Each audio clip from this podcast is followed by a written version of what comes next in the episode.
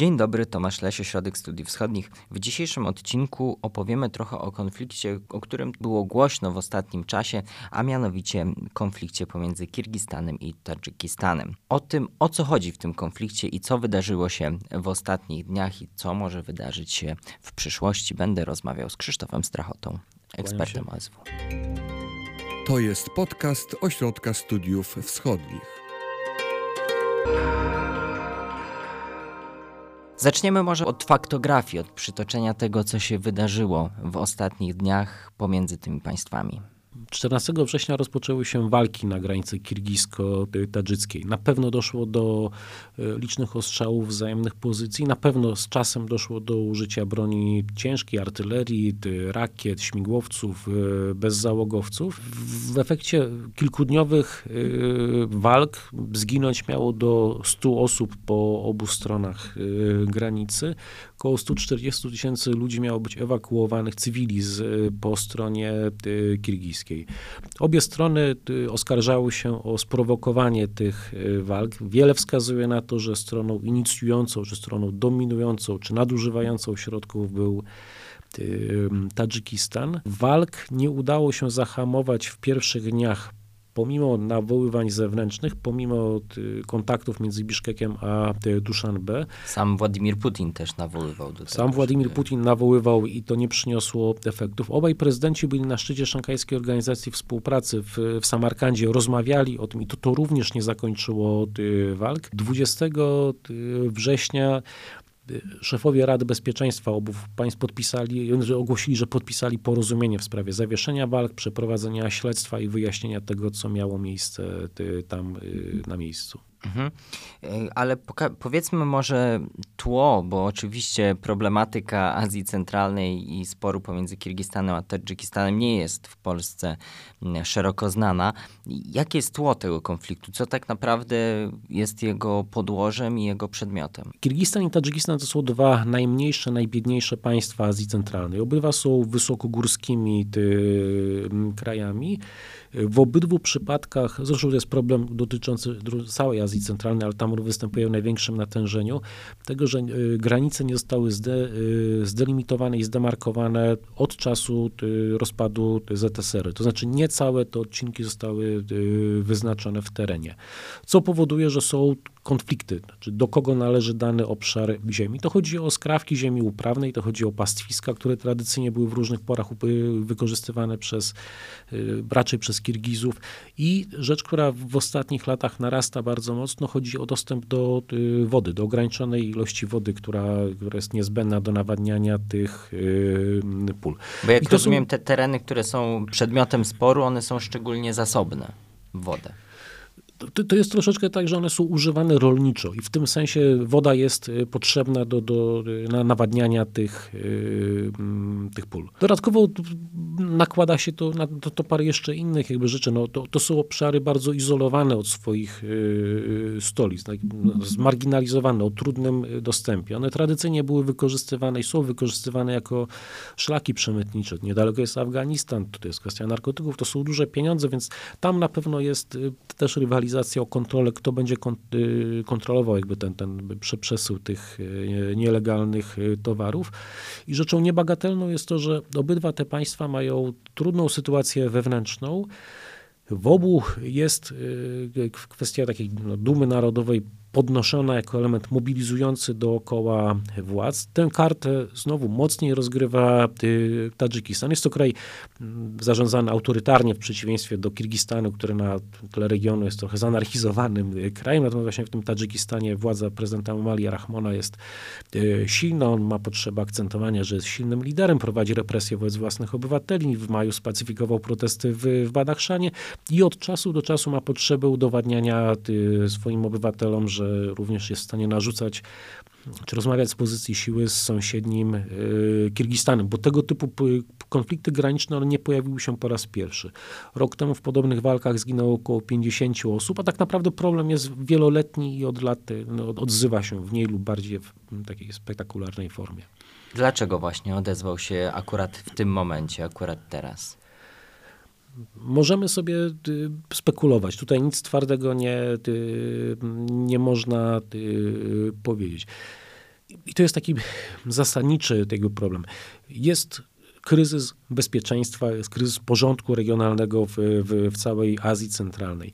I on jest związany z problemami wewnętrznymi w poszczególnych krajach. Tak jak mówiłem, potrzeba legitymacji władzy przez zademonstrowanie swojej własnej siły. I to jest w Tadżykistanie bardzo mocno widoczne. Jest Afganistan, w którym od roku rządzą talibowie, który spowodował bardzo dużą niepewność, konieczność zbrojenia się, prężenia muskułów, poszukiwania gdzieś wrażenia y, posiadania siły.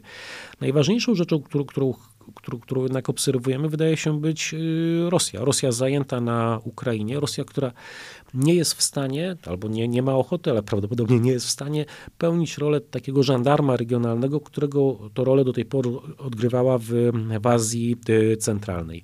I to na dobre i na złe powoduje pewien luz. To powoduje chęć przetestowania, dokąd się można posunąć, do jakiego stopnia bez tego żandarma można osiągnąć cele, których wcześniej nie można było osiągnąć. Przypomnijmy, że i Kirgistan i Tadżykistan są członkami sojuszu wojskowego, którego centrum jest Rosja, układu, organizacji Układu o Bezpieczeństwie y, Zbiorowym. W obu są rosyjskie y, bazy. Oba te państwa odwoływały się w czasie różnych problemów do Rosji jako do pośrednika, jako y, patrona. Tutaj można odnieść wrażenie, że tej Rosji jakby brakuje i jest kwestia testowania granic, do jakiego, dokąd się można posunąć. Jak bardzo ta Rosja zostawiła przestrzeń, którą można wypełnić samodzielnie. Mówiłeś, że ten konflikt trwał, już trwa od wielu lat, jak rozumiem, tak naprawdę mniej lub bardziej intensywnie od nawet upadku ZSRR, jak rozumiem. Jak najbardziej tak. I on nie dotyczy tylko Kirgistanu i Tadżykistanu. Przez długie lata ciągnął się podobny problem z, między Uzbekistanem a Kirgistanem, gdzie Uzbecy, korzystając ze swojej przewagi, wymuszali na Kirgistanie jakieś korekty granic, dostęp do enklaw. W ogóle wzdłuż tych granic wewnątrz Azji Centralnej jest bardzo dużo enklaw i eksklaw czyli wsi, które należą do, do, do państwa, ale są otoczone przez terytorium innego państwa. I kwestia dostępu do nich, drogi, zasad, na których ten dostęp jest, ona zawsze była tym elementem yy, spinającym. W iluś przypadkach było tak, że państwa musiały budować swoje nowe zupełnie drogi do, do tego, żeby kraj skomunikować, bo, bo stare sowieckie drogi biegły przez terytorium obecnie już innego państwa, tak na przykład było w Kirgistanie, gdzie najprostsza droga z Biszkeku do Oszu, między dwoma głównymi miastami, biegła przez terytorium Uzbekistanu. Po yy, niepodległości trzeba było wybudować sobie własną drogę, żeby móc dojeżdżać do, do, do, do, do Oszu yy, inaczej. W Tadżykistanie była identyczna sytuacja. Dwa główne miasta, yy, Chodżent i yy, Duszanbe, były połączone drogą biegnącą również przez Uzbekistan. W efekcie ustalenia granic yy, państwowych Tadżycy musieli się dwukrotnie wspinać na przełęcze powyżej 3000 metrów, żeby dojeżdżać do, do, do miasta Chodzeń. Więc te problemy są. Dodajmy jeszcze, że podobne problemy były z granicami zewnętrznymi, zwłaszcza granicami z e, Chinami. I to one, te problemy graniczne, nieporozumienia graniczne były powodem powołania Szanghajskiej Organizacji Współpracy, której szczyt mieliśmy e, niedawno.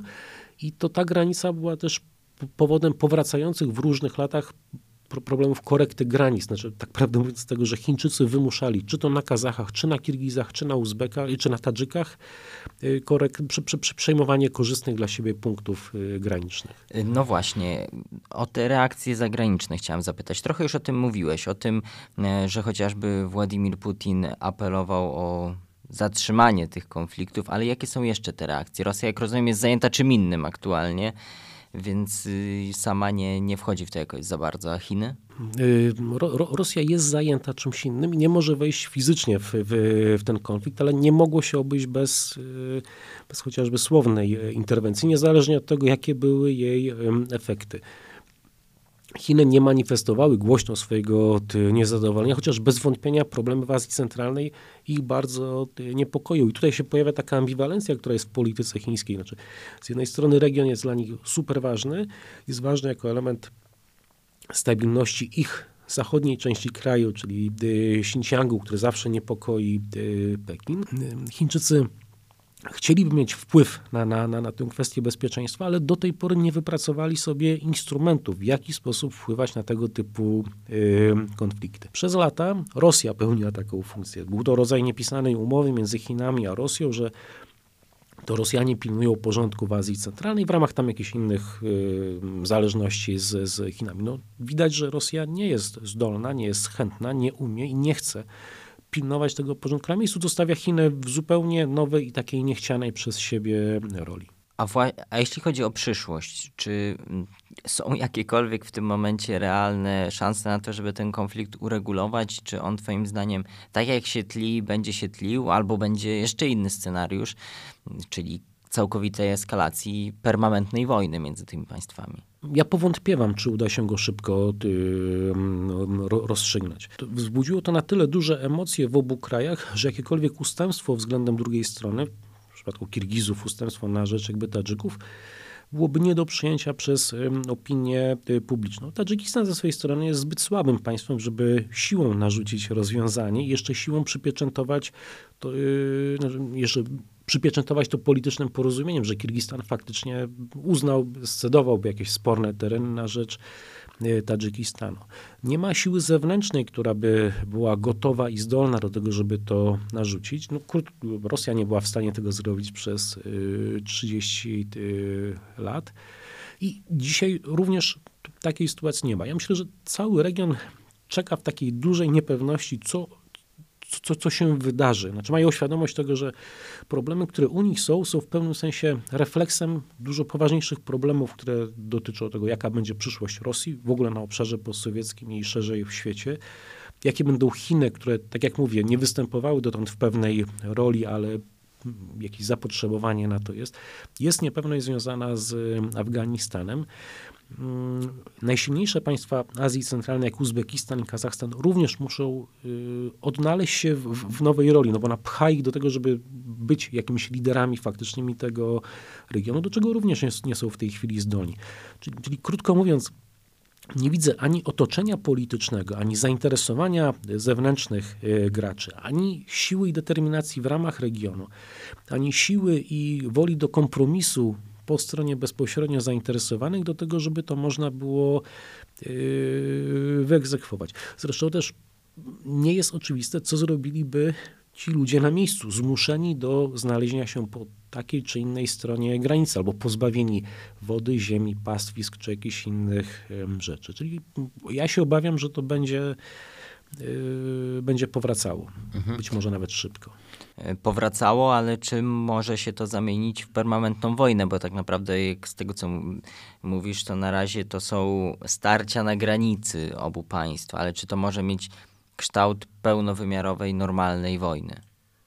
Jeżeli za pełnowymiarową wojnę uważalibyśmy y, naloty na stolicę, czy marsz kolumn pancernych na stolicę drugiego państwa, żeby je rzucić na kolanach, to jest wykluczone.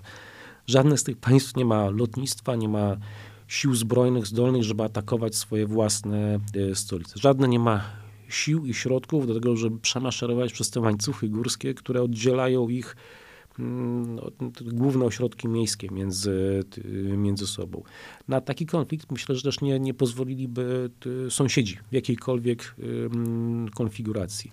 Skrajnym elementem eskalacji, który sobie wyobrażam, to jest zajęcie spornych y, obszarów, utrzymanie się na nich, zajęcie jeszcze jakichś terenów, które mogły być elementem przetargowym między nimi, wypędzanie ludności, która tam y, mieszka i czekanie na to, że ktoś w jakikolwiek sposób to zaakceptuje.